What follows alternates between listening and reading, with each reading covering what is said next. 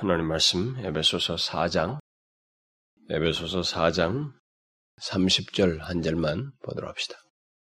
4장 아, 30절 자, 우리 다 같이 읽도록 하겠습니다. 시작 하나님의 성령을 근심하게 하지 말라. 그 안에서 너희가 구속의 날까지 인치심을 받았느니라.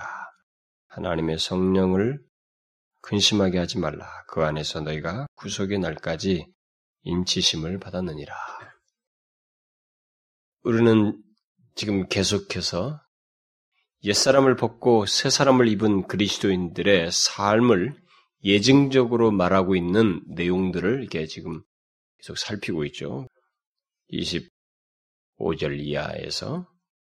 그래서 그 25절 이하에서 어, 새 사람을 입은 자의 삶을 이렇게 예정적으로 설명하기 위해서 그 변화가 있, 있는 그 분명한 변화를 설명하기 위해서 예로서 거짓말, 뭐 아주 우리에게 빈번한 것들을 주로 거론한다고 볼 수 있겠죠. 거짓말, 어, 분노, 도적질, 말로 인해서 말로 이 말의 문제, 그래서 사람들과의 이웃과의 어떤 관계를 갖고 교제를 하는 문제 등 이런 것들을 이렇게 앞에서 지금까지 살피, 어, 어, 살펴보았습니다.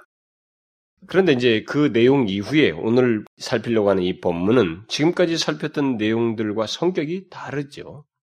다른 말씀이 툭 튀어나오고 있습니다. 그렇지 않아요, 여러분?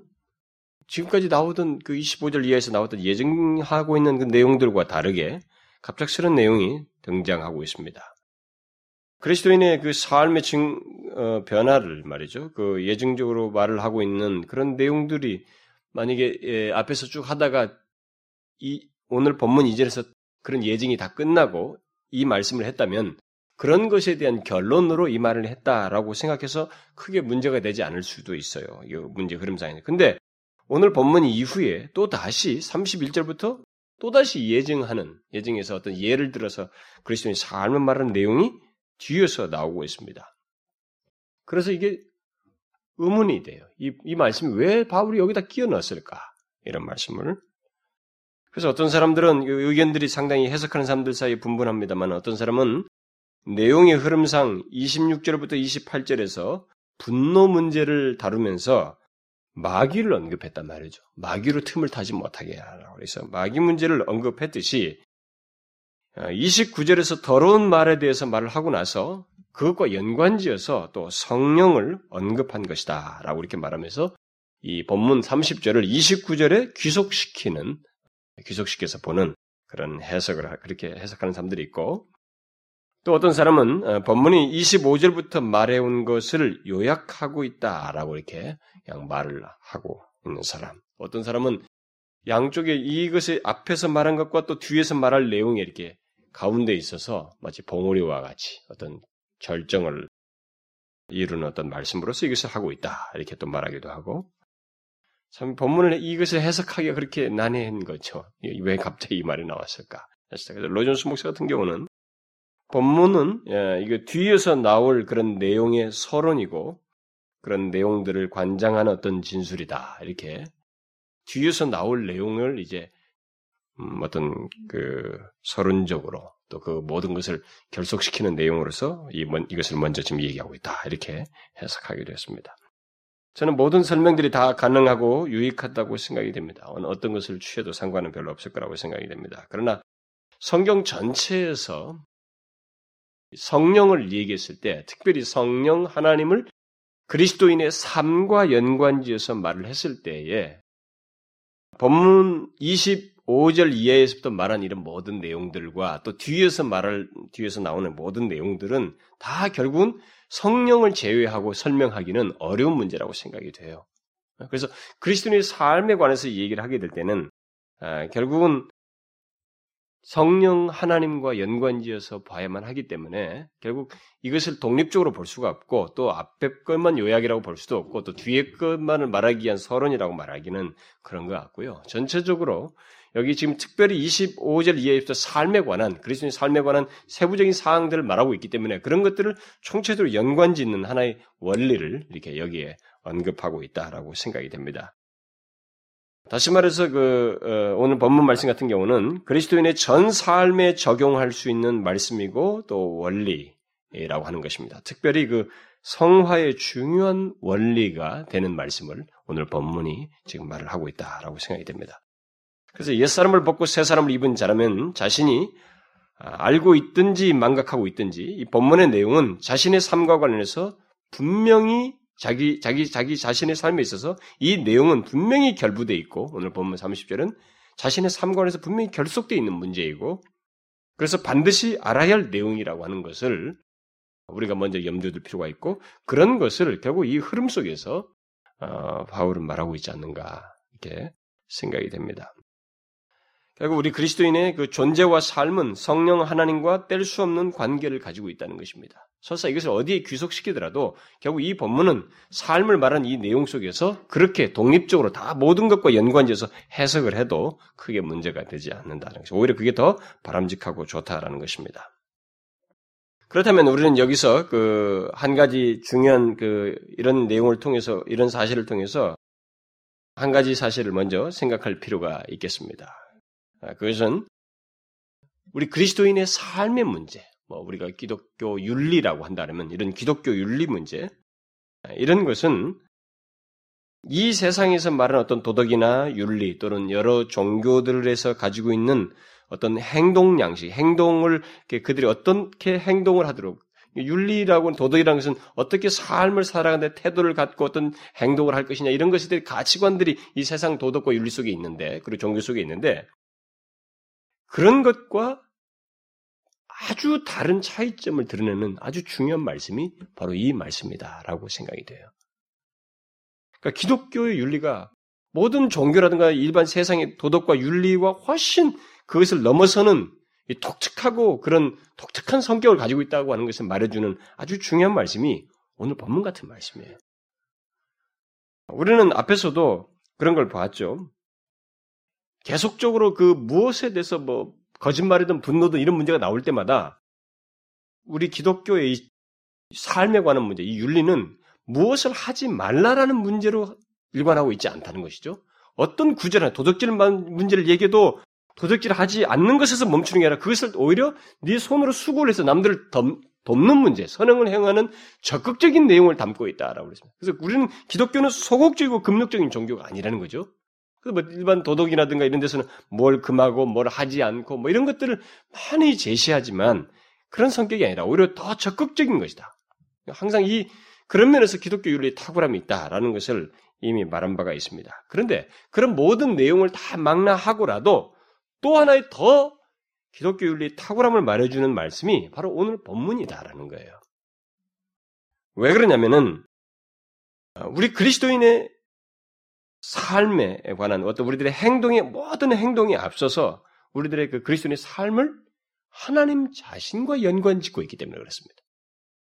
지금 오늘 본문을 보게 되면 기독교는 어떤 행동들을 이렇게 어떤 행동들, 삶에 관한 문제를 얘기하더라도 그것을 우리들의 상대적인 관계 속에서 인간 속에서 갖는 이 모양새 속에서 뭐 적극적이든 소극적이든 그런 것을 훨씬 넘어서는 내용을 근본적으로 가지고 있다는 거죠. 뭐예요? 성령 하나님과 인격적인 교제를 근본으로 하고 있다는 것입니다. 우리들의 삶이라고 하는 것이, 우리들의 행실이라는 것이. 그래서 그 기독교 윤리 어, 뭐 또는 그리스도인의 삶이라고 하는 것은 성령 하나님을 근심케 하지 말라는 말씀을 그 근본에 가지고 있다는 거죠. 그러니까 우리의 그러니까 이게 하나님과 연관을 짓고 있어요. 우리의 삶에 관한 문제를. 크리스천의 기독교 윤리 문제를 하나님과 연관 짓고 있다. 그래서 근본적으로 다르다는 것이죠. 여러분 이런 것의 차이를 잘 아셔야 됩니다. 우리 그리스도인들의 모든 행실과 삶은 이 세상의 법이나 도덕이나 예의 범죄를 훨씬 넘어서서 하나님의 마음을 슬프게 하는 것과 관련되어 있다는 것입니다. 하나님 자신과 교제하는 것과 관련되어 있어요. 이런 면에서 기독교 윤리는 근본적으로 다르다는 것이죠. 다른 종교들과 성령 하나님과 인격적인 교제 속에서 특히 그를 근심시키지 않는 그런 삶을 사는 문제를 말하고 있다. 그래서 여러분들이 예수 믿으면서 우리가 뭐 다른 종교들처럼 우리도 뭐 이런 거 하지 말아야 되고 좀 이렇게 남들에게 예의도 바르게 하고 뭐 이런 행동 규범을 생각할 때 그 수준에 멈추면 안 되는 것입니다. 오늘 본문을 이해하셔야 돼요. 그걸 훨씬 넘어서는 내용입니다. 그러니까 그 수준밖에 모르기 때문에 사람들이 뭐 기독교도 거기고 저기도 거기고 뭐 다 똑같지 뭐 불교도 그거 똑같지 뭐 다 그렇게 해서 어, 때로는 저 사람들이 더 나은 것 같더라 뭐 이렇게 하는 거예요. 그게 다 기독교 윤리의 핵심을 몰라서 하는 소리입니다. 결국 바울은 본문에서 우리 그리스도인들의 삶에 대해서 말할 때 어떤 행동 규범이나 윤리적인 가치들을 따라서 살라고 말하지 않고 성령 하나님을 근심케 하는 문제와 연관 지음으로써 그리스도인의 윤리와 삶을 천상으로 끌어올리고 있어요. 하나님에게로 끌어올리고 있습니다. 땅의 수준에서 얘기하고 있지는 않아요. 그래서 다르다는 것입니다. 이것은 우리 그리스도인들의 삶을 어떻게 이해해야 하는지를 말해주는 아주 중요한 내용입니다. 우리들의 행동의 차원에서 삶을 보기에 앞서서 성령 하나님의 기뻐하심과 근심하시는 그 시각에서, 그 차원에서 보아야 한다고 하는 것을 말해주고 있습니다. 오늘 전해지는 이 말씀을 여러분들은 굉장히 중요하게 깨달아야 됩니다. 그리고 여러분들에게 깊이 이것이 각인되어서 자신의 삶과 행동과 모든 자신에게 쏟아져 나오는 행동 양식들을 판가름할 수 있어야 됩니다. 그리고 통제할 수 있어야 되고 그것이 나올 수 있어야 돼요. 이 그 본문의 근거에서. 행동의 차원에서 보지 말아야 돼요. 우리들의 문제. 먼저 그것에 앞서서 성령 하나님과의 관계 속에서 봐야 됩니다. 하나님이 기, 성령 하나님께서 기뻐하시느냐, 그가 근심하시느냐라는 그 시각에서 바라보아야 된다 이거예요. 많은 교회들과 예수 믿는 사람들이 그리스도인의 삶과 행실을 또는 교리적으로는 그 성화라고 하는 것을 자신들의 행위 차원에서 생각하는 경향이 있어요. 자신들의 행위 차원에서. 그러나 그것은 그 내용이 포함되긴 했지만, 하고 있지만, 그것은 위험성도 있고 한계성을 갖고 있습니다. 그것은 결국 이 세상의 도덕과 윤리, 이 세상의 도덕과 윤리와 다르다고 하는 것을 드러내지 못해요. 그 마치 이 세상의 도덕과 윤리 수준으로 전락시키는 것입니다. 그리스도인의 삶이라고 하는 것을. 우리들의 그 거룩한 변화를. 아닙니다. 기독교 윤리는 곧 그리스도인의 삶과 행실은 또는 성화는 성령 하나님과의 관계 속에서 보아야 돼요. 그러니까 성령 하나님께서 기뻐하시는가, 근심하시는가, 바로 그 차원에서 생각해야 된다는 것입니다. 아주 중요한 내용이에요. 제가 언젠가 구원에 대해서 설교를 할 때 성화를 다루면서 분명히 얘기를 하겠습니다만은 이 출발점을 놓쳐버리면 성화를 얘기하는데 자꾸 규범적으로 가버려요. 예, 그래서 위험에 빠져요. 바울은 본문에서 어, 이런 우리들의 모든 삶이라고 하는 것을 어떤 시각에서 봐야 되는지를 어, 말을 해주고 있습니다. 하나님의 성령을 근심하게 하지 말라. 그 안에서 너희가 구속의 날까지 인치심을 받았느니라. 핵심은 이 말의 핵심은 우리가 최종적으로 구원을 받기까지 우리 그리스도인들은 성령 하나님의 인침을 처음 받게 되어서 이제 최종적으로 받게 될 때까지 구원이 완성될 때까지 그와 함께 해야 하고 또 그를 근심시켜서는 안 된다. 라고 하는 것을 말해줍니다. 그러니까 그를 근심시키는 삶을 살아서는 안 된다 라고 하는 것을 말해줍니다. 그러니까 모든 삶에 관한 문제의 아주 중요한 원리를 여기서 탁 꺼내고 있는 거예요. 왜 여기 들어왔는지에 대해서는 얼마나 해석을 갈 수 있는데 부인할 수 없는 그 중요한 내용이 여기 있는 것입니다. 그래서 바로 이 말씀, 이것이 이 내용이 기독교 윤리의 핵심이고 그리스도인의 삶의 근본이고 성화의 핵심입니다. 그러면 이제 우리 그리스도인의 삶과 성령 하나님과의 관계를 구체적으로 이제 보게 보면은 좀 더 구체적으로 설명하기 하면은 본문을 그 충분히 설명하려면 성령 하나님에 관한 몇 가지 교리들을 설명을 해야 됩니다. 그러나 이 시간은 이 그리스도인의 삶에 관한 문제를 나옴, 언급하면서 이, 이것이 나오기 때문에 그리스도인의 삶과 성령 하나님과의 관계 차원에서 이것을 언급을 하도록 하겠습니다. 자, 먼저 성령을 근심케 한다, 근심하게 한다는 것이 무엇을 뜻할까? 성령을 근심하게 한다는 말은 무슨 말입니까? 이런 말 많이 듣잖아요. 성령을 슬프게 한다. 원래 여기 근심케 한다는 말은 근심케 한다도 번역도 되고 슬프게 한다도 되고 뭐 아프게 하다도 되고 똑같아요. 그 헬라 말 자체는 뭐 다 됩니다. 다 설명이 가능합니다. 이런 말을 하죠. 성령을 근심케 한다. 이게 뭐예요, 여러분? 생각으로만 하고 계세요, 그냥. 하면서 이렇게 전개를 하면서 여러분들이 한번 따라와 보세요. 이 말을 쓴다는 것은 먼저 우리가 제일 먼저 버뜩 떠오르는 생각은 뭐냐면 성령 하나님이 슬퍼한다. 근심한다. 라는 것은 그분이 우리와 동, 우리와 같이 그런 어떤 그 인격체시라고 하는 것을 말해주고 있죠. 어, 그가 성령은 인격체시라고 하는 것을 말해줍니다. 인격체가 아니면 슬플 수도 없고 아플 수도 없고 근심할 수가 없죠. 왜 이 얘기를 하냐면 많은 사람들이 예, 오늘날 기독교에 보면 이 대중 집회를 가면 하나님의 능력, 이라면 능력이라는 단어를 많이 쓰며 힘과 능력 이렇게 하면서 특별히 성령 하나님을 능력으로 이해를 많이 합니다. 예? 능력의 수요자인데 능력 자체로 이해를 해요. 또 감동에 감동케 하시는 분인데 감동 자체로 생각을 해요. 그래서 우리야 뭐그 단어가 좀 이렇게 능력이라는 말이 이제 여러 가지로 이렇게 귀에 들어와서 괜찮지만은 그 영어로 쓸 때는 파워 그러면은 이게 막 사람들이 굉장히 압도돼요. 뭔가 이게 뭐가 굉장히 있을 것 같은 그 성령의 파워 그러면서 성령 하나님을 이렇게 능력으로 보는 그런 경향이 있습니다.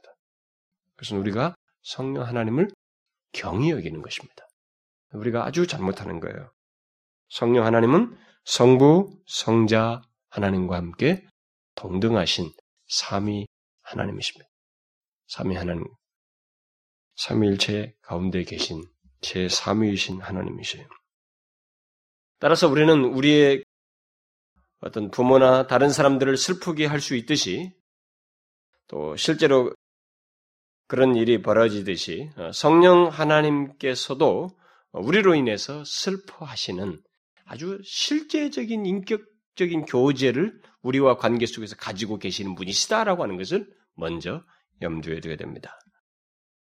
그런데 성령을 근심케 하는 이런 구체적인 내용을 이제 말하기에 앞서서 물론 여기서 성령 하나님을 슬프게 하는 대상에 대해서 또한 연관지어서 생각해야 되겠죠. 그가 인격체시라는 것, 그러면 그가 이렇게 슬퍼하시는 어, 이 일을 하는 그 대상은 누구이냐라는 것, 어, 여기서 먼저 생각해.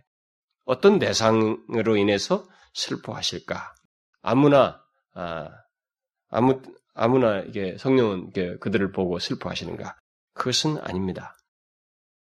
어, 이 세상에 있는 모든 사람들을 보고 성령이 근심하고 이게 슬퍼하는 오늘 본문 같은 그런 일을 하시지 않습니다. 에베소서 전반부에서도 시사를 하, 전반부 1장부 3장 사이에서도 우리가 시사를 했고 오늘 본문에서도 시사하듯이 오직 그리스도인들로 인해서 슬퍼요. 이것을 아는 것이 중요합니다. 본문의 내용을 가지고 말하면 이미 처음에 그 1장에서부터 언급이 됐었죠. 1장 13절에서부터 나왔던 말입니다만은 우리는 인침받은 사람들입니다. 그러니까 1장 13절에서도 그리스도인은 성령으로 인치심을 받은 자이다라는 것을 말을 하고 있습니다. 그러니까 성령은 오늘 본문에서도 인친 자에게서 계속 그 자신 안에서 인친 자를 끝까지 지금 역사하는 거거든요. 그러니까 인친 자 안에서 슬퍼하시는 거예요. 1장 13절에서 인치심은 1차적으로 그리스도인의 그 생활을 시작할 때 있게 되는 것을 말합니다. 그것은 하나님께서 우리를 자신의 소유로 인치신 것을 말하고 그때부터 성령께서 우리 안에 거하시게 되는 거죠. 그래서 구속의 날까지 곧 우리 몸이 완전히 구속되는 그때까지 계속 거하시면서 역사하십니다. 따라서 성령을 근심케 할 수 있는 대상은 인치심을 받은 사람이에요. 그래서 성령이 거하는 사람, 성령이 거하고 있는 그 존재, 인치심 받은 그 사람, 곧 그리스도인 그 사람이에요. 성령 하나님은 오직 하나님께서 인치신 신자로 인해서만 근심합니다. 오늘 본문 같은 근심한다라는 말은 바로 그 대상을, 넌 크리스찬에게서는 근심의 대상이 아니에요. 성령께서. 그렇다면 본문에서 하나님의 성령을 근심하게 하지 말라라는 이 말씀은 성령께서 그리스도 안에 거하심으로써 있게 되는 일이라고 하는 것을 말을 하고 있습니다. 그러니까 이 명령을 들을 수 있는 대상은 성령이 거하시는 자들이에요. 그것을 전제하고 있습니다.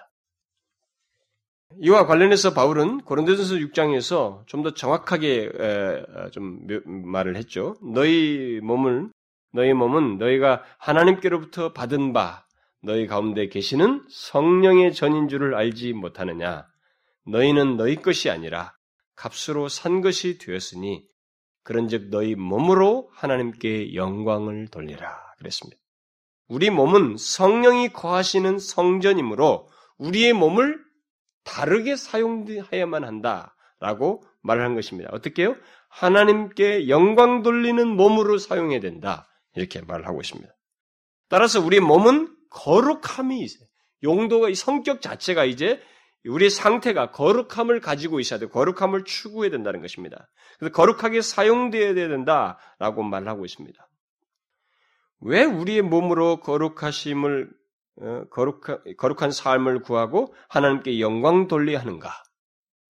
그 말씀 자체에서는 두 가지 이유를 얘기하죠. 사실상 핏값으로 그리스도의 핏값으로 사셨기 때문이고, 그래서 그가 그리스도께서 핏값으로 사심으로 말미암아 우리 몸 안에 성령께서 거룩하신 영께서 거하시기 때문이다.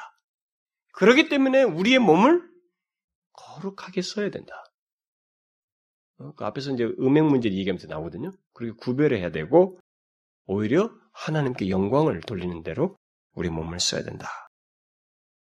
그래서 만일 우리 몸이 거룩한 상태를 갖지 않고 그렇게 사용되지 않냐면 우리의 몸을 성전으로 삼고 거주하시는 성령께서 오늘 본문 말씀대로 근심하신다는 거예요. 슬퍼하신다는 것입니다. 중요한 것은 이제 여러분들은 이런 사실을 알고 있습니까? 성령께서 슬퍼하신다는 것을.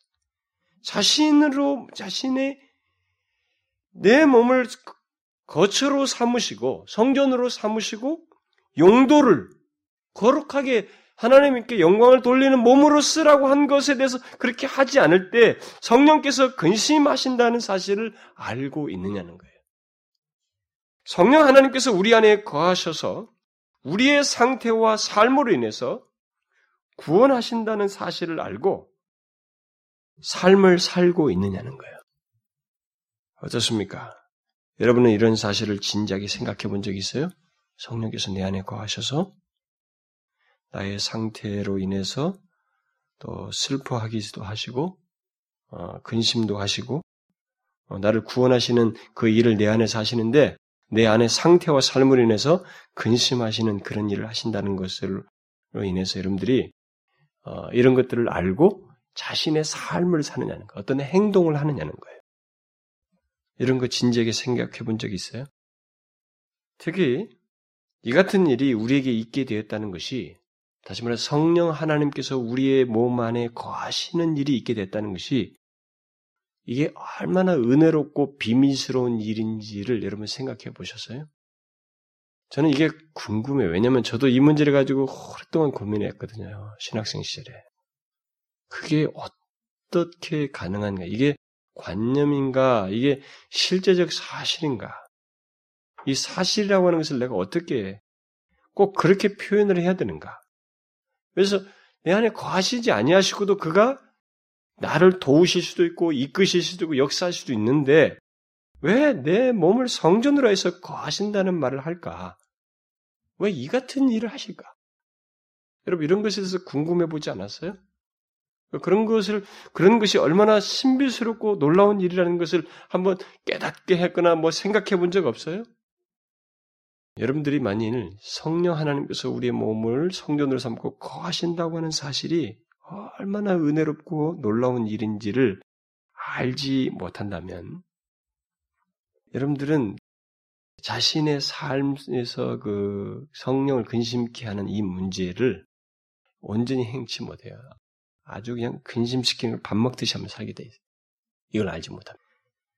여러분 이 문제를 성령께서 우리 몸 안에 거하신다는 문제를 어떤 것과 좀 같이 연관지어서 생각해 보면 되냐면은 우리는 주로 예수 그리스도, 하나님의 아들 예수 그리스도께서 이 땅에 육신을 입고 오신 것에 대해서 많이 생각합니다. 이것은 굉장히 많이 강조를 하죠. 성경이 많이 사실 비중을 대부분을 두고 있기 때문에 강조를 내용 자체가 많기 때문에 굉장히 거기에 비중을 많이 두는데 연관지어 생각해 볼 수 있어요.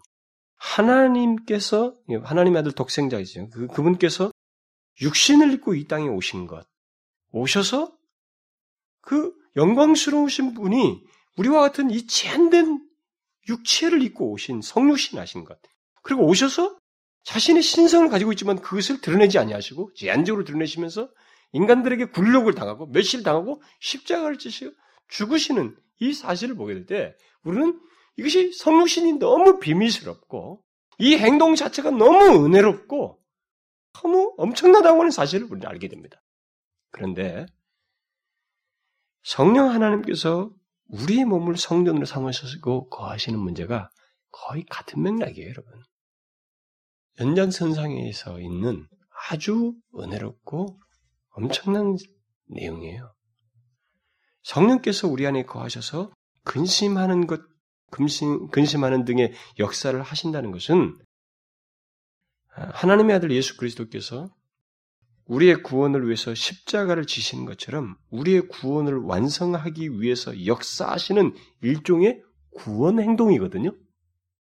예수 그리스도의 십자가에서 지시고 우리 죄를 대속하시면서 구원하시는 그 행동을 성령께서는 똑같은 일을 똑같은 관점에서 또 하는데 우리 안에 거하셔서 우리의 구원이 완성되기까지 계속적으로 구원의 행동을 하시는 거예요. 그 성화의 모든 과정이다. 이런 내용들이 다 구원 행동이란 말이에요. 그래서 우리가 구원을 받았다라고도 말하지만 구원을 이루라라고도 말하고 구원을 얻을 것이다라고도 말하잖아요. 세 가지 시제로 말하는데 구원을 이루라고 하는 이 현재 시제에 관한 이 모든 내용들이 다 그리고 장차 이루게 되는 이 모든 것이 성령께서 우리 안에서 역사하신 것으로 있게 되는 거예요. 우리는 이, 이 사실을 잘 이렇게 인식을 해야 됩니다. 성령 하나님께서 우리 안에 거하실 때 그의 의도와 목적, 심지어 소원과 열심이 우리 안에 거하셔서 나라고 하는 인격체와의 관계 속에서 드러내시고 있다고 하는 것을 알아야 됩니다. 구원 행동이라 그가 그 안에서 행하시는 구원 행동은 바로 그거예요. 무관한 존재로 있지 않단 말이죠. 성령의 그 같은 행동은 독생자 예수 그리스도께서 우리를 위해서 하신 것과 동일한 선상의 얘기예요. 다시 말해서 하나님의 아들 예수 그리스도께서 우리를 위해서 십자가에 죽으시기 구원하시기 위해서 자신을 이렇게 낮추셨죠. 예. 육신을 입는 모습 속에서도 굉장히 낮추신 거죠. 천상 보좌에서 낮추신 그 하나님 자신의 그것을 이 육신의 형태로 오신 것은 굉장히 낮추신 거죠. 그리고 십자가에 지시는 이 모든 것이 다 낮추신 거죠. 죽기까지 자기를 낮추시면서 자기 몸을 내어 주었잖아요. 근데 여러분 성령 하나님께서도 우리를 구원하시기 위해서 그렇게 낮추셨어요. 그걸 생각하셔야 됩니다. 그가 자신을 낮추셨기 때문에 우리 몸에 거하시는 거예요. 그렇지 않고 그 크고 영화로우신 분이 우리 속에 어떤 허물들이 있어요. 성전이라고 하지만은 이 성전 안에서 벌어지는 우리 안에서 벌어지는 아직도 새 사람을 입었지만 아직도 우리에게 잔재되어 있는 이 죄를 수없이 생각하고 많은 죄악된 것들을 품어내는 그런 성향들을 가지고 있는 우리 안에 그가 거처로 삼으신다는 것. 어? 인간의 한 그 몸 안에 그 영화로우신 분께서 거처를 삼으신다고 하는 것은 자신을 낮추셔서 우리 몸에 거하신다는 것을 말하는 것입니다. 그래서 성령 하나님께서 우리 안에 거하신다는 이 사실은 그래서 예수 그리스도께서 자신을 낮추신 것과 유사하게 자신을 낮추신 것을 말해요. 낮추신 것입니다. 여러분 이런 사실을 생각해 보았어요? 그 크고 영화로우신 분께서 우리 몸에 자신을 낮추셔서 거하시고 계시다는 것을 여러분들이 생각해 보셨냐는 거예요. 물론 그 같은 일은 최종 구원의 날까지 잠정적으로 하시는 것입니다. 그렇기는 하지만은 성령 하나님께서 우리 안에 거하셔서 역사하시며 때로 슬퍼하신다고 하는 것은 예수 그리스도께서 자신을 낮추어서 우리를 구속하신 것처럼 자신을 낮추시는 특별한 구원 행동을 하고 있다는 것을 말해줘요. 그는 우리를 위해서 우리를 구원하기 위한 행동으로서 그렇게 낮추셔서 우리 안에 들어오신 거예요. 거하신 거예요. 거처로 삼으신 것입니다. 성령의 내주하심이 이런 면에서 형용할 수 없을 정도로 은혜로운 행동이라고 하는 것을 아셔야 됩니다. 성령께서 우리 안에 거하시는 것은 사실상 우리는 인식적으로 쉽게 이것을 생각할지 교리적으로 생각할지 모르지만 이것은 한, 이 사실 자체가 우리에게 행해졌다고 했을 때 이 행해진 이 사, 내용 자체는 형용할 수 없는 그의 구원 행동이에요. 성령 하나님의 굉장한 은혜로우신 구원 행동인 것입니다. 그래서 이걸 우리가 잘 돼. 단순하게 성령께서 우리 안에 거하신다 이렇게 생각하면 안 돼요.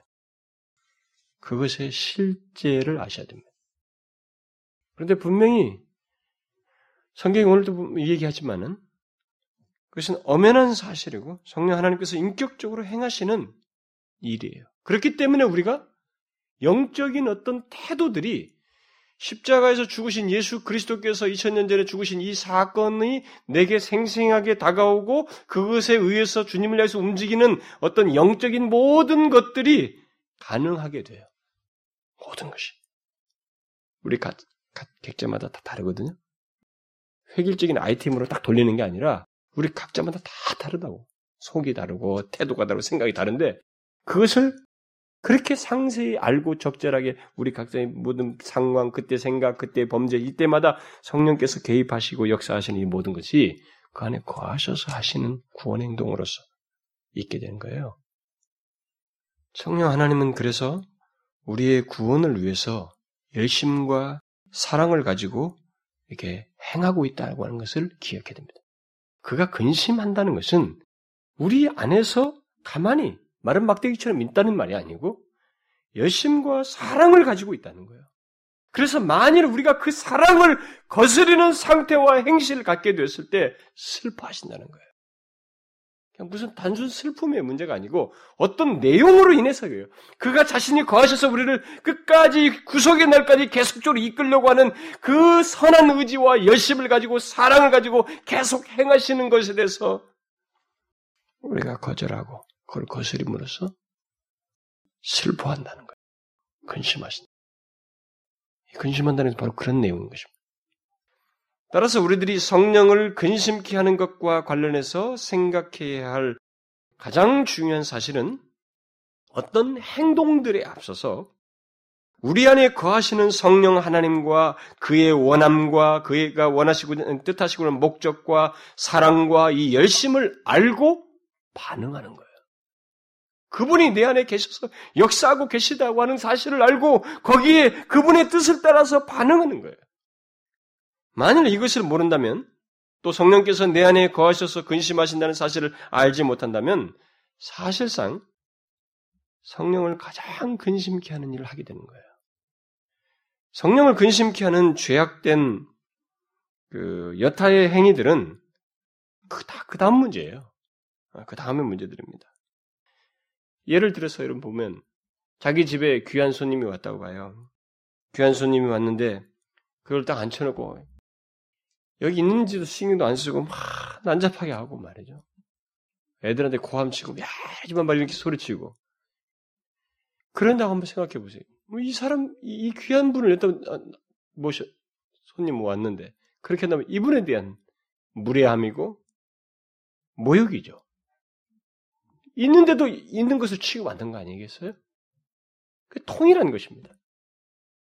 성령 하나님께서 우리 안에서 선한 뜻과 사랑을 가지고 우리를 구원의 날까지 이끌기 위해서 열심을 가지고 있는데 그분에 대해서 조금도 의식하지 않냐고 내 뜻대로 내 마음대로 행하는 것이 뭐냐 말이에요. 이게 가장 성령을 근심시키는 행동이란 말이죠. 어떤 행동에 앞서서 어? 그가 싫어하는 어떤 행동에 앞서서 이게 가장 그를 근심시키는 문제라는 거예요. 그래서 우리가 먼저 이 사실을 알아야 됩니다. 바로 이 그러신 성령님과 연관 지어서 우리는 우리의 모든 삶과 행동을 생각해야 돼요.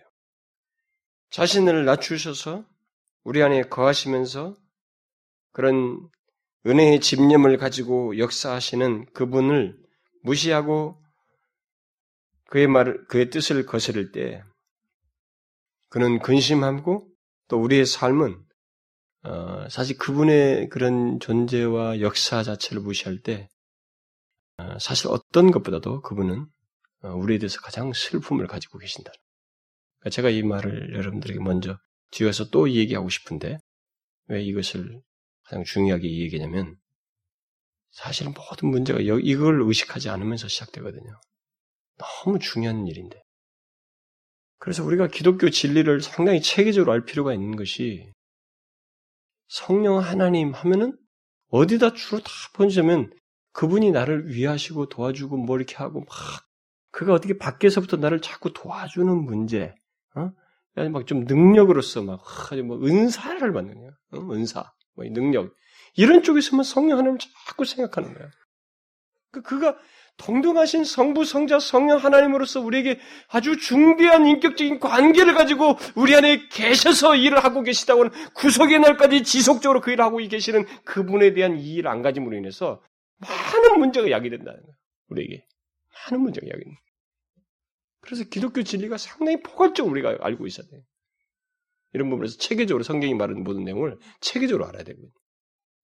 그래서 우리의 구체적인 행실과 삶이라고 하는 것은 바로 내 안에 거하시는 성령님에 대한 이해, 그분의 은혜로운 낮아지심과 구원의 날까지 계속적으로 역사하시고자 하는 그분의 선한 뜻과 사랑과 집념이 있다는 것에 대한 이해 속에서 있어져야만 해요.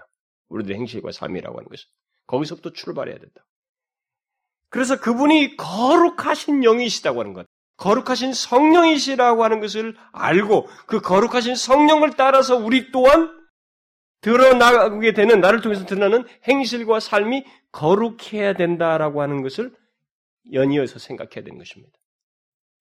그분의 내주, 그분의 속성을 따라서 우리의 행실과 삶이라고 하는 것은 같이 거룩해야 된다라고 하는 것을 생각해야 된다는 것입니다. 구체적인 항목이 들어가기 앞서서 이거 우리가 알아야 된다는 것이죠. 그래서 성경에 내가 거룩하니 너희도 거룩하라는 말씀은 바로 이 성령 하나님과 연관돼서 생각할 수 있는 내용이에요. 그분이 거룩하신 분으로서 내 안에 거하셔서 계시기 때문에 그분을 따라서 우리도 거룩해야 된다는 거예요. 내가 거룩하니 너희도 거룩하라. 그래서 우리의 구원에서 말할 때 이 성화라고 하는 것은 성령 하나님의 사랑을 저버리고 그를 근심시키는 것이라고 하는 근심시키는 이 문제와 차원에서 생각을 해야 돼요. 성령 하나님의 그 사랑을 저버리는 문제다. 만약에 우리가 그래서 이 자신의 거룩한 삶의 이 모든 내용에 대했을 때 아, 이것이 성령 하나님의 사랑을 저버리는 행동이다. 내가 죄에 대해서 이렇게 어? 반응하는 것은 또 그를 근심케 하는 것이다. 라는 맥락에서 생각을 해야 된다는 것이죠. 이게 아주 중요한 성화의 원리입니다. 그래서 만약 우리들이 성령 이 같은 사실을 알지 못하거나 생각지 않게 되면 거룩한 삶을 잘 살 수가 없어요. 살 수가 없습니다. 지금 제가 앞에서 서두적으로 말한 이런 내용을 알지 못하면 성화라고 하는 것이 성화가 제대로 잘 안 이루어져요. 드러나지 않고 거룩한 삶을 제대로 살 수가 없어요. 혹시 지금껏 이런 사실을 알지 못한 채 이런 것을 별로 의식하지 않고 성령께서 우리 안에 이런 내주하셔서 하시는 어? 그래서 그를 근심케 하는 것과 연관지어서 근심케 하시는 일이 있다고 하는 이런 사실들을 거의 의식하지 않고 살아왔다면 그는 그 증거를 자신 안에서 발견할 수 있을 거예요. 그 증거는 뭐겠어요? 분명히 그의 삶은 거룩한 삶이 아니었을 것이고, 거룩한 삶을 살아서 산다 할지라도 일관성이 없었을 거예요. 일관성이. 이게 지속적이지가 않아요. 바울 같은 사람들은 다 뭐고, 이 사람들은 뭐예요, 다? 왜 지속성이 없습니까? 왜 예수 믿는 사람들이 들쑥날쑥입니까? 그들의 거룩한 변화, 그리 우리가 그 의롭다 함을 얻고 나서부터 최종적으로 죽음에 이르기까지 그 모든 것이 성화인데 왜 이것에서 일관성이 없습니까? 성령을 근심케 하는 이 문제를 생각지 않고 살기 때문에 그래요. 그러면 우리는 여기서 덧붙여서 생각할 수 있겠죠. 무엇이 그러면 성령을 근심케 할까? 음? 지금 가장 우선적인 근심케 하는 가장 중요한 것은 그분이 우리 안에서 계시고 음? 거룩한 영으로 계시다고 하는 이 사실을 전혀 의식하지 않는 것이 가장 성령 근심케 하는 것인데 구체적으로 말을 해서 성령 근심케 하는 것들이 그럼 뭘까? 이 문맥의 흐름 속에서 이제 생각해 볼 때, 그건 뭐겠어요? 그것은 성령 하나님의 이름 그대로, 예, 그가 거룩하신 영이시잖아요. 예, 거룩하신 영이시기에 거룩하지 아니한 모든 것이 그를 근심케 합니다. 거룩하지 히 않은 모든 것이. 우리는 그것을 일일이 다 열개할 수가 없죠. 너무 많죠. 그러나 연관시켜서 몇 가지만 언급을 하면 아, 대표적인 것만 이렇게 언급하면 먼저 우리가 여기 에베소서와 관련해서 얘기를 하자면 에베소 4장에서 우리가 그 쭉 볼 수가 있죠. 오늘 먼저 25절 이하에서만 보더라도 거짓말, 해를 지기까지 예? 해지기까지 계속 분노를 품고 있는 거 이게 뭐예요? 다 성령을 근심케 하는 거예요. 그걸 그, 그 시각에서 봐야 된다는 거예요. 내가 해지기까지 분노를 품고 있는 것을 상대를 생각하면서 다룰 문제가 아니고 성령이 슬퍼한다는 차원에서 생각해야 된다는 거예요. 응? 그 차원에서 생각해야 된다는 거예요. 내 안에 거처를 두고 계신, 내주와 계신 성령께서 자신을 낮추셔서 거하시는 그분을 슬프게 하는 것이다.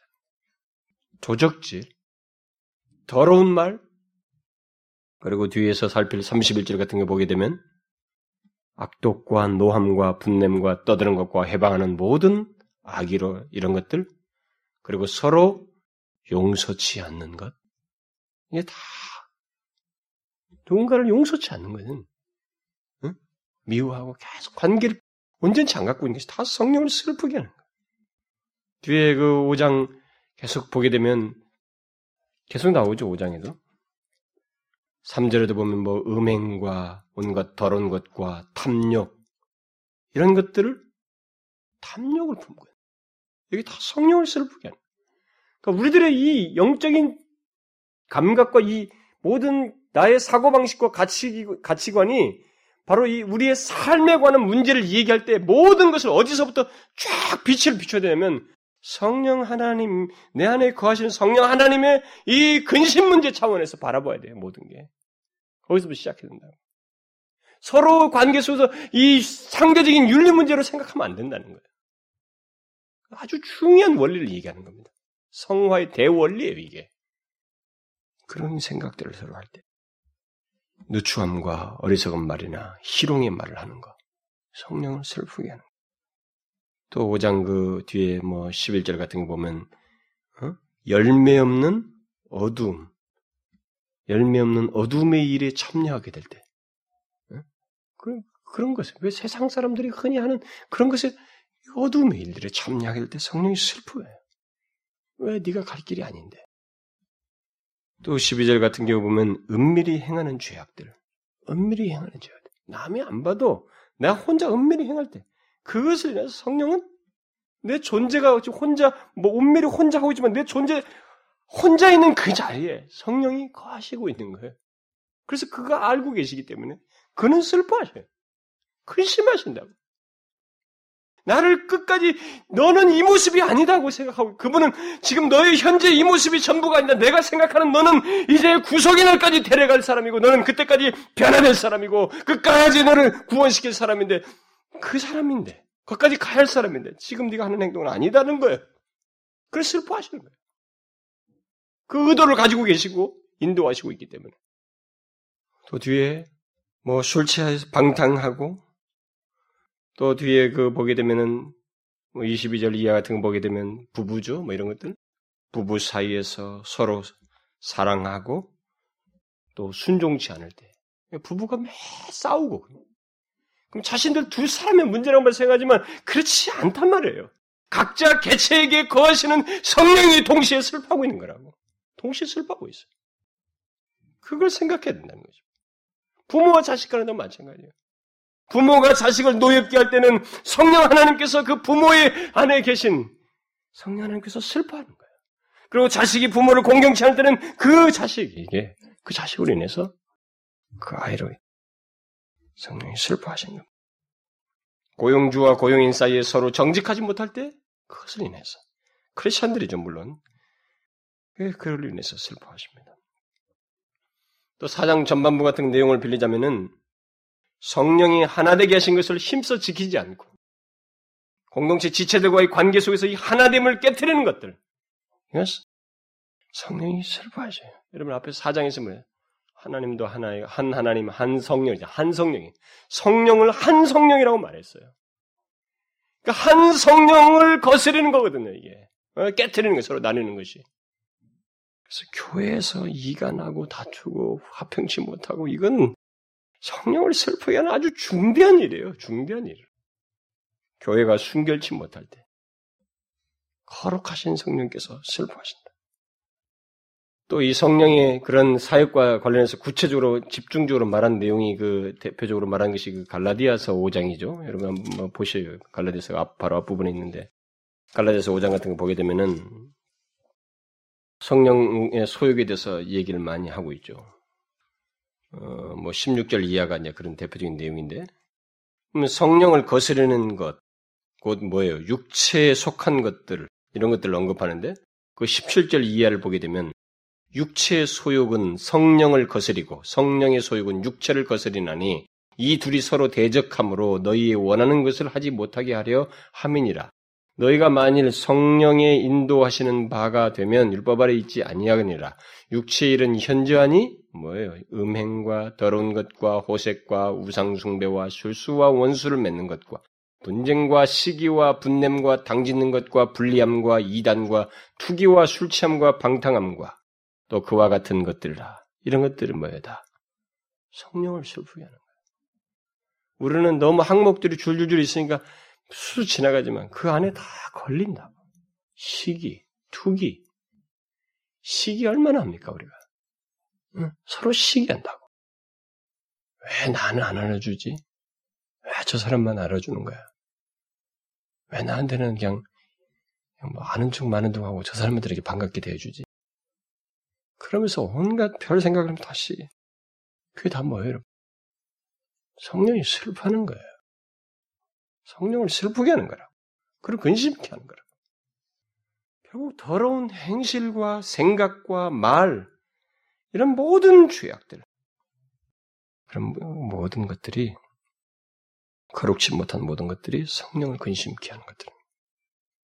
적극적으로 말해서는 이런 실제적인 죄악들이라든가 이런 항목들 성령이 싫어하는 그 거룩치 못한 것들을 말뿐만 아니라 더 적극적으로 말하자면은 성령이 기뻐하시는 것을 적극적으로 드러내지 않고 그의 인도를 따르지 않음으로써 성령은 결국 성령의 열매가 드러나지 않음으로써 잘 드러나지 않을 때 그것을 성령은 근심하셔요. 예를 들면은 성령은 진리의 영이시죠. 아까 한 영이라고도 말하지만은 또 거룩한 영이라도 말하기도 하지만은 또 진리의 영이라고 묘사하잖아요. 진리 영으로서 우리에게 옳은 길을 제시하고 깨닫게 하시고 또 그의 말씀으로 우리를 교훈하고 책말합니다. 그야말로 바른 길을 인도하죠. 그런데 그런 말씀을 듣고도 따르지 않고 그 말씀을 무시할 때 성령 하나님은 근심해요. 저는 오늘날 그리스도인들이 얼마나 이 사실을 의식하고 있는지 궁금해요. 자신들이 하나님 말씀을 듣고 자신에게 그 그것을 교훈하시고 깨닫게 하시는 것을 탁 돌아서면서 무시할 때 그가 슬퍼하시고 근심하신다는 사실을 과연 알고 있는지 알고 살아가고 있는지 궁금한 거예요. 사람들은 자신들이 죄를 범함으로써 가책을 받게 될 때 좀 큰 사건이 벌어지면 그런데 하나님께 좀 미안한 감이 있어요. 뭐 하나님께서 좀 슬퍼하시고 싫어하실 것이다라고 그 정도는 생각합니다. 그러나 자신들이 진리의 영이신 그의 말씀을 듣고 제대로 반응하지 않을 때, 그리고 그 성령께서 우리에게 감화하시고 감동을 주었지만은, 그 감화 감동을 쉽게 무시해버리고 따르지 않을 때, 그가 슬퍼하신다는 것에 대해서는 크게 생각지 않습니다. 그렇지 않습니까? 오늘 예수 믿는 사람들이 많은 사람들이 하나님 말씀을 듣고 거기서 그에게 자기들에게 뭔가라도 있다고요. 성령께서 그에게 뭔가라도 감동을 하시는 거예요. 그걸 뒤돌아서서 무시해버리고 삶으로 실천하지 않는 거 있잖아요. 그게 뭡니까? 그의 교훈을 무시하는 거죠. 성령을 근심 있게 하는 거죠. 우리가 만일 성령 하나님께서 우리 안에서 거룩한 소원을 갖게 하시고 거룩한 길을 가도록 감동하신다면 그것은 그게 우리를 구속의 날까지 이끌고자 하는 선한 뜻을 애정을 가지고 하시는 일이거든요. 그 그분은 아시는단 말이에요 모든 걸. 그 그렇게 하시고자 하는 거예요. 근데 그걸 딱 무시해버려 돌아서면서 우리가 그게 뭐예요? 집에 귀한 손님이 있는데 있는 둥 마는 둥 하는 거 아니에요? 그를 무시하는 거라. 그를 슬프게 하는 거라고. 갈라디아서 5장에서 성령 하나님은 육체의 소욕을 거스릴 거스릴 소욕, 곧 성령의 소욕을 우리 안에서 일으키신, 드러내신다고 하는 것을 말하고 있습니다. 우리가 좀 읽은 내용 속에서. 그야말로 거룩한 소원과 갈망과 추구를 창조하시고 불러일으켜요, 그분은. 그런데 그걸 무시하는 여러분, 아무나 거룩한 소원과 갈망과 추구가 있는 줄 알아요? 아, 내가 하나님 말씀을 들어야지. 아, 내가 주님의 뜻을 따라오야지. 이런 소원이 아무에게 생긴 줄 아십니까? 그거 그리스도이니까 생기는 거예요. 성령께서 그 안에 거하시니까 있는 일이에요, 그거. 그런데 그렇게 감동시킨 받고 그런 갈망을 불러일으키고 창조하시고 추구를 일으키는데도 조금 있다가 싹 무시해. 그를 무시하는 거예요. 그를 슬퍼하는 것입니다. 근심케 하는 것이다. 우리는 이 사실을 알아야 됩니다. 심각하게 좀 생각해야 돼요. 물론 그, 그분은 우리가 어떻게 한다고 해서 어떤 자신의 위치가 달라지는 분 아니에요. 독립적이고 모든 것의 주권자이십니다만은. 그러나 그 어미롭고 영광스러우신 분이 자신을 낮추셔서 우리와 교제하는 가운데서 그런 일을 행하신다는 거예요. 안타까워하시고 슬퍼하신다는 것입니다. 우리는 이 사실을 알고 성령 하나님을 슬프게 하는 이 일을, 성령 하나님을 근심케 하는 이런 일들. 그러니까 뭐예요? 성령 하나님의 존재와 내주하시는, 내주하고 계시다고 하는 사실과 그가 우리 안에서 사랑을 가지고 거룩한 길로, 바른 길로 인도하고 어, 구원의 날까지 온전하게 거룩하게 변화시키고 인도하려고 하는 그런 동기에서 감마, 감동하시고 활동하시는 이런 모든 것을 무시하는 것. 또 우리의 생각으로 죄를 짓고, 말로서 죄를 짓고, 우리의 행실로 죄를 짓는 이런 모든 것들이 다 성령을 근심케 한다는, 하는 것이라는 것을 기억해야 됩니다. 이런 사실들을 말하면 여러분들 중에 어떤 사람은 저는 너무나 성령을 많이 슬프게 했습니다. 오히려 좌절이 됩니다. 어떻게 하면 좋습니까? 뭐 이렇게 말할지 모르겠어요.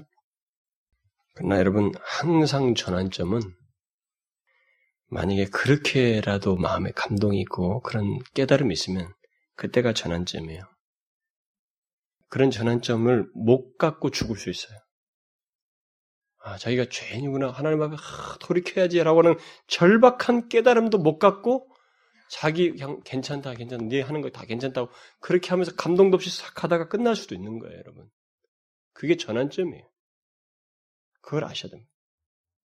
그렇다면, 만일 그렇다면, 과거의 그런 숱한 죄악들과 성령을 근심케 했던 그 모든 행동들과 배은망덕함을 회개하고, 이제부터 자신의 전 삶 속에서 성령 하나님을 의식하면서 그를 근심케 하지 않으려고 해야 됩니다. 더욱 정확히 말하면 성령 하나님께서 자신을 낮추어서 우리의 구원을 완성하기까지 내 안에 거하신다는 사실을 항상 인식하면서 살아야 돼요. 그가 마른 막대기처럼 가만히 있지 않고 부모가 자식의 잘못을 보고 거기에 대해서 마음을 상해하고 슬퍼하듯이 슬퍼하신다는 사실을 인식하고 살아야 됩니다.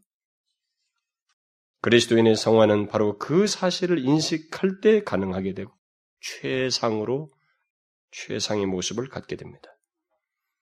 그러므로 이제부터라도 성령 하나님을 인식하고 말하고 생각하고 결정하고 판단하고 행해야만 해요. 우리들이 어떤 죄악된 행실로부터 벗어나는 적극적인 길이 있다면, 아, 이런 거 하지 말아야지. 이, 이런 잘못은 더 이상 하지 말아야지. 이건 끊어야지. 이렇게 하기보다 그것에 앞서서 먼저 내 안에 계신 성령 하나님을 슬프게 하지 않는 문제를 먼저 생각하면 돼요. 그게 최상책이에요. 그분의 차원에서 다루면 된다 이거예요. 바울이 갈라디아서 5장에서 무엇이라고 말했어요? 성령을 조차 행하라. 그리하면 육체의 욕심을 이루지 아니하리라. 육체의 욕심이 그 많은 것 아까 이, 얘기했잖아요. 그런 것들을 다 어떻게 하지? 그것을 단숨에 극복할 수 있는 것은 성령을 조차 행하는 거예요. 성령의 관점에서 모든 행실을 하는 것입니다. 그게 최상이라는 거예요. 육체의 소욕을 거스를 수 있는 길은 성령의 소욕을 따라서 살아가는 것입니다. 행하는 거예요. 여러분 자신 안에서 있게 되는 모든 것, 그게 생각이든 말이든 행동이든 그 모든 것을 내 안에 계신 성령 하나님과 연관지어서 생각하시고 결정하시고 반응하십시오. 특히 우리가 그의 뜻을 거스르고 그의 인도를 따르지 않을 때, 또 그의 말씀대로 행치 않을 때 슬퍼하신다는 사실을 항상 생각하세요. 그리고 한 걸음 더 나가서 그분이 왜 무슨 목적으로 우리 안에 거하시고 계시는지 그것을 항상 생각하셔야 됩니다. 왜? 그가 무슨 목적? 그는 우리를 구속할 게 아니에요. 우리를 구속의 날까지 어찌하든지 안전하게 보호하고 넘어지지 않고 거룩한 모습으로 변화되어서 거기 가도록 하기 위해서 그 선한 목적을 가지고 애정을 가지고 집념을 가지고 열심을 가지고 역사하시는 분이시다는 거예요. 그걸 알아야 돼요. 또 그가 자신을 얼마나 낮추셔서 우리 안에 임하여 계신지, 거하고 계신지를 생각하십시오. 본문에서 성령 하나님이 구속의 날까지 우리 그리스도인들을 위하고 계시고 활동하신다고 하는 이 사실을 아, 말을 하고 있죠. 성령 하나님의 목적은 바로 그거예요. 그 목적을 이루기 위해서 성령 하나님은 사랑과 열심으로 우리를 대하시고 그것이 만일 거절되면 그는 슬퍼하셔요. 그러면 여러분은 여기서 한 가지 질문이 생길 겁니다. 그것은 만약 우리가 성령 하나님을 계속 슬프게 한다면 그러면 어떻게 되는가? 그는 계속 슬퍼하기만 하는가? 아무것도 그 이상 아무것도 하지 않으시는가? 그것은 아닙니다. 이걸 아셔야 됩니다. 성령을 계속 근심케 하면 성령 하나님께서 우리 안에서 행하시는 많은 은혜로운 사역들, 은혜의 표, 징표들을 거두셔요. 거두십니다. 성령 하나님은 마치 자신이 우리 안에 계시지 않는 것처럼 자신의 임재와 은혜의 표정, 표징들을 거두십니다. 그렇게 함으로써 우리의 영혼으로 하여금 그것의 쓴맛을 경험케 하셔요. 상막함과 메마름과 때로는 예수 믿지 않을 때 생겼던 그 두려움 같은 것, 그, 그 홀로됨의 안타, 그, 그, 그 아픔이 있잖아요. 그런 것들을 경험케 하십니다. 그래서 적극적으로는 하나님의 사랑을 못 느껴요. 하나님의 사랑을 못 느낍니다. 이전에 자기가 그렇게 하나님의 사랑이 은혜롭다고 감동하고 눈물도 흘리고 그렇게 감격해놓고도 하나님의 사랑이 전혀 안 느껴져요. 기쁨도 사라집니다. 감격, 기쁨 이런 게 없어요. 평안도 없어집니다. 평안 같은 것도 없어요. 하나님의 아들 예수 그리스도께서 십자가에서 이루신 그 분명한 구원의 역사가 그 증거가 자신에게 무미하게 여겨지기까지예요. 그리고 평안 대신 의심과 불안과 두려움에 사로잡히는 일도 생깁니다. 심지어는 나는 버림받은 사람이다. 구원받지 못한 사람이다. 나는 그리스도인이 아니다라고 하는 생각에까지 빠져들어가요. 얼마나 처절한 그리스도인입니까? 부어진 하나님의 사랑을 못 누리고 십자가를 통해서 주으신 그 구원의 확신을 잃어버리고 거기서 이룬 그 영원한 의도 무색해지고 우리를 대속하기 위해서 대속하심으로써 우리에게 주신 죄로부터의 그 평안도 누리지 못하고 주님 안에 있는 위로와 기쁨도 전혀 생소하게 느낄 수가 없고 그야말로 많은 은혜의 표정들을 보지 못하고 누리지 못하는 그런 상태로 떨어진다. 왜? 그것은 성령 하나님을 근심케 했기 때문에. 그러므로 우리들이 성령을 근심케 하는 것은 성령 하나님께도 아픔이 되겠지만, 되는 일이지만, 우리 자신에게도 상당한 해가 돼요. 상당한 해가 됩니다. 이것을 알아야 됩니다. 우리에게 실질적으로 있을 수 있는 어떤 그 한 경험을 어, 말을 하자면 여기서 여러 가지가 있겠지만은 아주 흔한 한 가지 일은 우리들이 성령을 근심케 하면 진리의 영이신 성령 하나님의 말씀이 감동되지가 않아요. 이게 여러분 성령을 근심케 해서 생겨난 일이기도 해요. 하나님 성령께서 우리에게 말씀을 하시는데 그의 말씀인데 그의 말씀이 크게 교훈이 되질 않습니다. 감동이 되지가 않아요. 왜 다른 사람들에게는 똑같이 말씀을 듣고 다른 사람들은 감동이 되는데 왜 내게는 감동이 되지 않는가? 왜 그것이 내게는 크게 교훈으로 다가오지 않는가?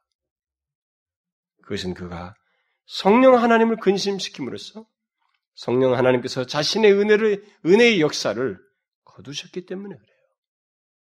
그래서 그리스도인으로 있으면서 메마름을 경험하고 되고 하나님의 말씀을 통해서 지속적으로 소생되고 감동되는 경험을 갖지 못하고 그의 말씀을 듣지만 자신에게 교훈이 되지 않고 감동도 없다면 그것은 그 무엇보다도 먼저 성령 하나님을 그가 근심케 해서 있게 된 일인 줄을 아셔야 됩니다.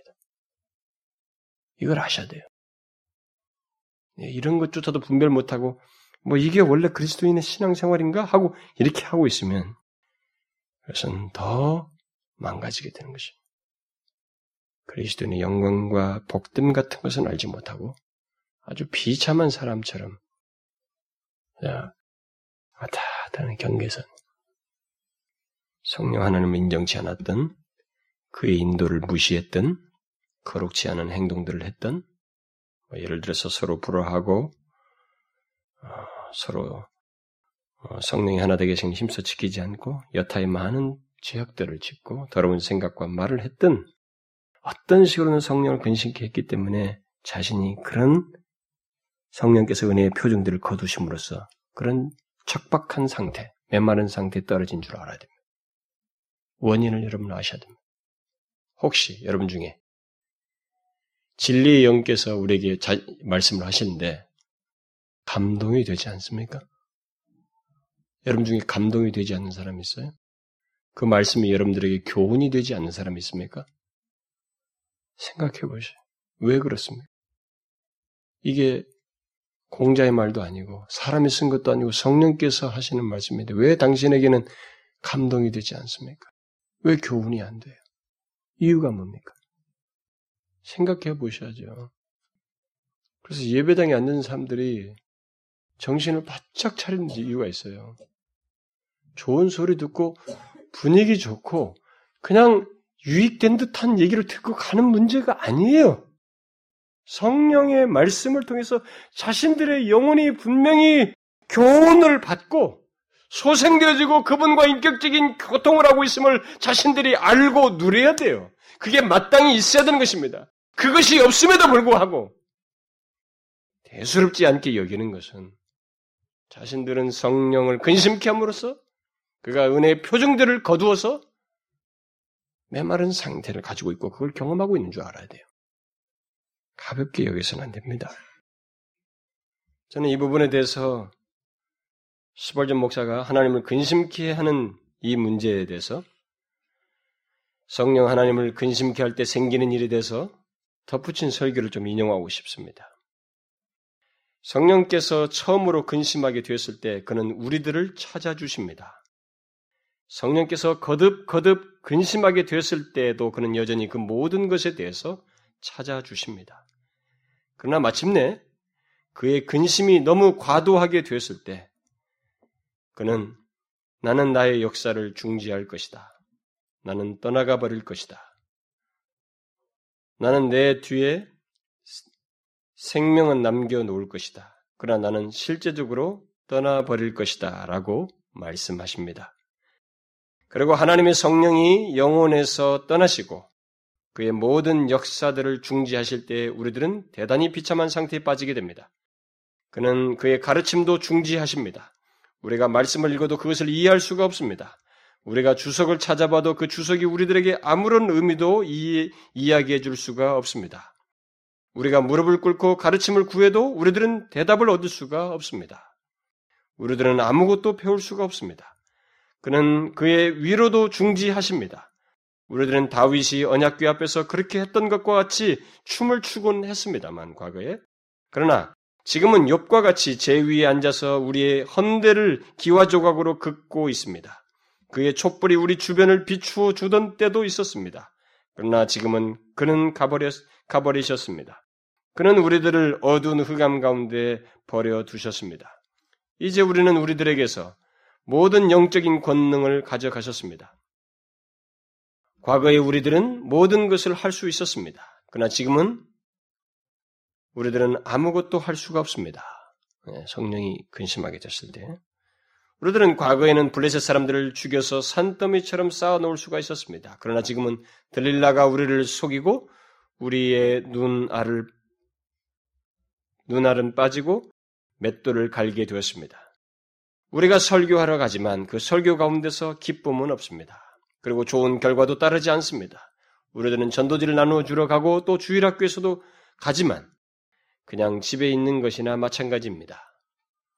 그런 곳에는 기계적인 행동은 있으나 사랑은 없습니다. 선을 행하려는 의도는 있으나 그 의도를 실행에 옮길 힘이 없습니다. 주님께서 떠나시자 그의 빛, 그의 빛, 그의 기쁨, 그의 위로, 그의 영적인 권능 등 모든 것이 사라져 버렸습니다. 그리고 우리들의 모든 은혜들도 시들어 버렸습니다. 우리의 은혜는 수국이라고 불리우는 꽃과 같습니다. 물이 풍부할 때 그것은 꽃을 피웁니다. 그러나 습기가 없어지자마자 즉시 잎이 떨어집니다. 그리고 그와 같이 성령이 떠나실 때 믿음도 그 꽃을 닫아버립니다. 향기도 내뿜지 않습니다. 그러면 우리들의 사랑의 열매는 썩기 시작하고 나무에서 떨어집니다. 그러면 우리들의 희망의 새싹들도 설해를 맞아 죽어버립니다. 오 성령을 잃어버린다는 것은 얼마나 슬픈 일입니까? 나의 형제들이여 여러분들은 무릎을 꿇고 하나님의 성령이 여러분과 함께 있지 않냐을 깨달아 본 적이 있습니까? 신음하고 울부짖고 한숨 짓는 것은 얼마나 무서운 일입니까? 모든 것이 버림받고 망각되어지고 내버려지며 잊혀지는 것은 얼마나 절망스럽습니까? 우리는 이것을 알아야 됩니다. 왜 자신들이 그런 하나님의 백성인데 메마름을 경험하냐 이거예요. 왜? 성령이 거하시는 자인데 왜 이런 메마름을 경험하느냐? 그걸 알아야 됩니다. 그 성령을 근심께서 그래요. 그 이유를 찾아야 됩니다. 예수 믿는 사람들은. 그냥 그걸 숙명처럼 생각하면 안 돼요. 정상이 아닙니다, 그것은. 그러면 여러분들은 또다시 묻겠죠. 성령을 근심케 함으로써 이런 일들이 있게 된다면 그러면 성령은 어떻게 됩니까? 완전히 우리를 떠나시는 겁니까? 그 상태에 계속 그렇게 떠나셔서 모든 은혜의 증표들을 거두셨다면 어떻게 되는 겁니까? 물론 성령은 완전히 떠나지 않습니다. 성령 하나님께서 자신의 은혜로운 표정들과 임재의 증거들을 드러내지 않는다고 해서 그가 완전히 떠났다는 것은 아닙니다. 성령의 인침은 구속의 날까지 계속되는 인침입니다. 오늘 본문의 말씀은 바로 그걸 시사해요. 단지 성령 하나님은 계속 우리 안에 거하시지만 그런 경험들을 통해서 우리들이 자신이 그 은혜, 은혜로운 임재를 거두심으로써 그래서 우리가 그런 경험을 하게 함으로써 하나님의 은혜가 얼마나 소중한지 성령의 소리를 듣는 것이 얼마나 필요로 하고 중요한지를 그리고 그의 임재가 우리에게 있는 것이 얼마나 소중한지를 깨닫게 하고 찾게 하셔요. 찾게 하십니다. 만일 찾지 않는 사람이 있다. 그런 상태인데도 계속 찾지 않는 사람이 있다. 그것이 한, 끝까지 찾지 않는 사람이 있다. 그 사람은 성령이 거하지 않는 사람이에요. 그 사람은 성령이 거하지 않는 사람이에요. 그럴 리가 없어요. 찾게 되는 것입니다. 그것이 소중하다는 겁니다. 그래서 친자는 성령이 거하는 자들은 자신이 그렇게 성령의 임재와 이렇게 은혜를 못 누리는 것이 너무 고통스러워요. 나중에는 자기가 다 저질러서 된 거지만 나중에는 이게 오래 가는 것이 힘들어요. 못 견딥니다. 그래서 찾아요 그분. 우리가 여러분 성경 찬송가 보면 카프라는 카우퍼라는 사람 찬송 작가가 있죠. 그 사람이 성령의 은혜를 보지 못하는 경험 속에서 이런 시를 썼습니다. 스펄전의 그 설교에서 인용했는데 나는 과거에 얼마나 평화스러운 시간을 누렸던가. 그들의 그것들의 기억은 지금도 여전히 감미롭다네. 그러나 그 시간들은 이 세상도 메울 수가 없는 고통스러운 공백만을 남겼다네. 돌아오시오, 거룩한 비둘기여. 성령님이죠. 돌아오시오, 아름다운 평화의 사자여. 나는 당신으로 하여금 애통하게 만들고 당신을 내 가슴에서 쫓아낸 죄악들을 증오하오. 나는 가장 사랑스러운 우상을 알았다네. 그 우상이 어떤 것이었든지 간에 내가 그것의 보좌에서 그것을 끌어내려 깨뜨려 버릴 수 있게 되었네. 나를 도와주시오. 오직 당신만을 예배할 수 있게 나를 도와주셔요. 성령의 은혜를 거두었을 때 그것을 오래 견디는 사람들은 이렇게 그를 다시 찾게 됩니다. 성령 하나님의 은혜로운 표정을 너무 갈망해요. 여러분, 이것을 아셔야 됩니다. 성령 하나님께서 자신의 임재와 은혜의 증거들을 거두시는 것은 징계의 의미가 있지 저주의 의미가 있는 것은 아닙니다. 저주는 아니에요. 징계의 의미가 있는 것입니다. 그래서 그것을 인하여서 우리는 징계라고 하는 것은 항상 그것으로 인해서 다시 돌아온다는 의미가 있잖아요. 끝나는 게 아니기 때문에. 그 그분을 찾아야 되는 것입니다. 그래서 성령의 은혜로운 표징이 없을 때 여러분은 더 메마르고 망가지기 전에 그것 자체가 심히 좋지 않다는 것을 알고 이 카우포처럼 성령의 성령 하나님을 찾아야 됩니다. 다시 돌아와 달라고 찾아야 돼. 그때 이렇게 하셔요. 지금 앞에서부터 쭉 말했던 말씀대로 제일 먼저 자신 안에 거하시는 성령 하나님을 중요하게 인정하십시오.